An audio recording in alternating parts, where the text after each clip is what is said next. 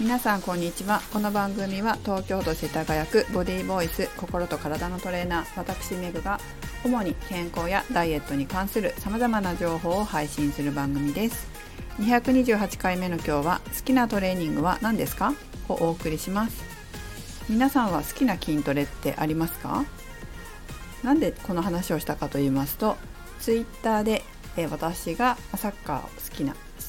えー、とチームですね横浜 F・ マリノスのツイッターを見てたら最近入った新しい選手新加入の選手の紹介がされてたんですけどそこに好きなトレーニングっていうのを書かれてたんですねそれぞれの選手が。例えば懸垂とか腹筋とか全部とか全部まあお尻周り全部とかって書いてあったりしたんですね。で今日はブラジルから新しく入ったエウベルという選手がレッグエクステンションって書いてたのを見てレッグエクステンションなんだと思ってなんかちょっとつぼったんですよね。はなんかすごいピンポイントできたな。まあ、懸垂まあ、懸垂もピンポイントなんですけどなんかレッグエクステンションってなんかフォワードの選手なんですけどこれどういうことかなと思ってすごいこうなんだろうキックシュートをする時にすごい膝伸びるのかなとかなんか思ったりしてあちょっとつぼってしまったのでこの話をしようかなと思いました。じゃあ、えーと、私の好きなトレーニングは何かっていうのを、まあ、皆さんにもお伝えしようかなと思うんですが、えー、私は今はですねバランス系のトレーニングが好きです。例えば、まあ、バランスボールでを使って、えー、バランスを様々に取るのがすごい好きですね。例えばバランスボール足離して皆さん乗れます？足離して乗ってるだけじゃなくてその上でちょっとダンスしたりとか足離したままね。足離したままちょっとあの開いたり足手足を開いたり閉じたりしたりちょっと歩いたり空中を歩くような感じで歩いたりとか、まあ、なんかちょっと曲芸的な感じですけどなんかそれがねすごくこう、うんとまあ、体の芯を緩めながらも軸を作ってる感じがして結構好きなんですね、まあ、あとはバランスボードも好きですかねバランスボードに乗るとなんとなくこう心身も整う、うんと、バランスが整うような心もねバランスが整うような感じでちょっとなんかやる気があちょっと今日なんかやる気がないなやる気がないなというかなんか元気がないなとかいう時もバランスボードに乗ってあのバランスをとってるとだんだんと整ってくるような気がしてバランスボールもそうですけどなんかすごく私は今はねすごく好きででやってます。だけどあの昔はベンチプレスが好きだったりとか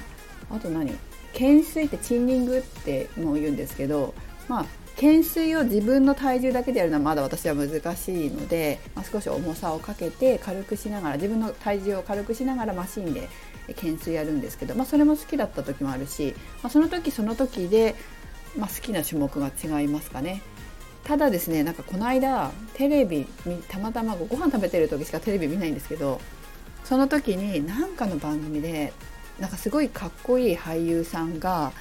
自分の好きな子の家にベンチプレスがあったら引くって言ってたんですよね。それ聞いてちょっとあれと思ってあれ私確かにベンチプレスうちにないけど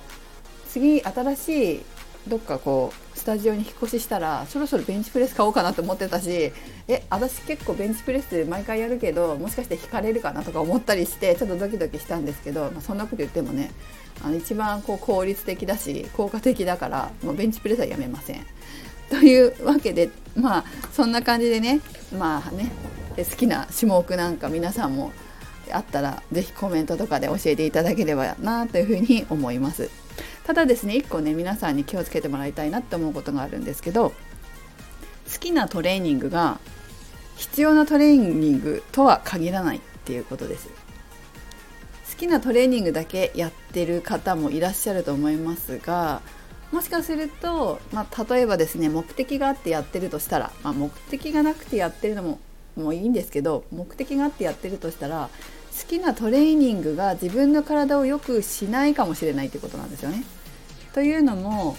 苦手なトレーニングとか嫌いなトレーニングが今その人の心や体に必要なものかもしれないんですよ。で私は今自分でねやってでその例えばそのサッカーやってるから怪我しないように足腰トレーニングするんですけどあまりこう好きじゃないんですよね好きじゃないっていうかそうあまり好きじゃないんだけどやっぱ怪我しないようにするにはある程度負荷かけてやらないとちょっと怖いから鍛えておくんですね、まあ、鍛えるって言っても足のバランス崩れないようになるべくやってますけどで、まあ、それやらなかったらやっぱりどっかで何か怪我しちゃうと自分の仕事に支障が出てしまうのでなので、えーと、絶対怪我しないように、えー、ちゃんとねトレーニングしてるわけですよね。でこういうことが一般の方にも言えて、えー、苦手なところをやらないとその先に進めないってこともあるわけです。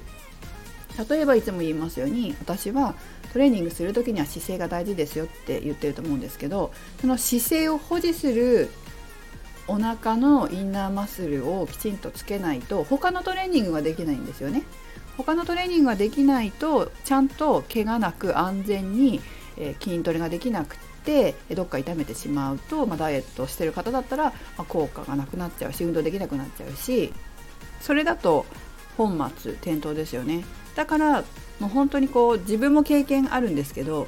苦手なところとか弱い筋肉をトレーニングする時って油汗出るんですよ。私も本当にこう友達にトレーニング見てもらった時にえここやるの？っていうところがあってもう本当にねこう爽やかな汗じゃなくて油汗が出るんですよね。でトレーナーとしてまあ生徒さんを見てる時もあこれ苦手なんだろうなって思うんだけどでもそれを抜かせないんですよやっぱり。これ抜かすと他のトレーニングできなくなるから絶対これをやんないといけないって思うからもう心を鬼にしてやってもらうんですけどでもやればねあの力つきますし私自身も油汗かいてトレーニングしたところもやっぱ筋力がついて、えー、ちゃんとねトレーニングできるようになってますし、えー、怪我もねしなくなってますし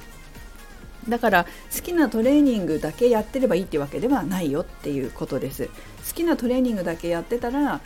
ああなんとかなその生徒さんもちゃんと痩せなかったりするしたりねするからやっぱり必要なトレーニングってをするっていうことも大切です。まあ、これトレーニングに限らずストレッチとかヨガとかもそうですよ。あの筋トレが嫌いだと。でもストレッチが好きだ、まあ、ヨガは好きだと。でそれだけやってると。だけどそれがその方の目標とかに向かって、まあ、体の目標、まあ、例えばいい体作りたいとかね、まあ、ナイスボディになりたいとか、まあ、美ボディ誰々さんのような美ボディになりたいとか目標となる人がいるとすればね。でそれがストレッチやヨガがいいとは限らないじゃないですかもしかしたらもっと違うトレーニングが必要だし、それが嫌いかもしれないけど苦手でやりたくないかもしれないけどその人にとって目標を達成するにはその筋トレストレッチとかヨガだけじゃなくてトレーニングをする必要があるということがありますよっていうことです。まあ、その辺だけ覚えておいていただいて、苦手なトレーニングも必要な時がありますよとそれをやらやる必要があることがあるよっていうことは覚えておいてください。では皆さんもね、え好きなトレーニング何かぜひ考えてみてください。はいメグでした。